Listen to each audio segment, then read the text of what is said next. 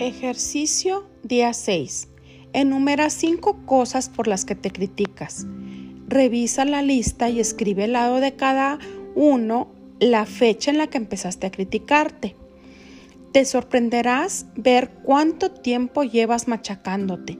Este hábito de autocriticarte no ha producido ningún cambio positivo, ¿verdad?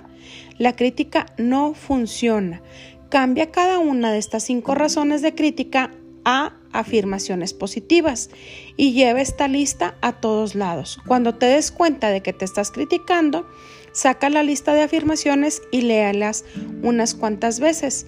Léelas en voz alta delante del espejo. Me amo y me acepto exactamente tal como soy. Me amo y me acepto exactamente tal como soy.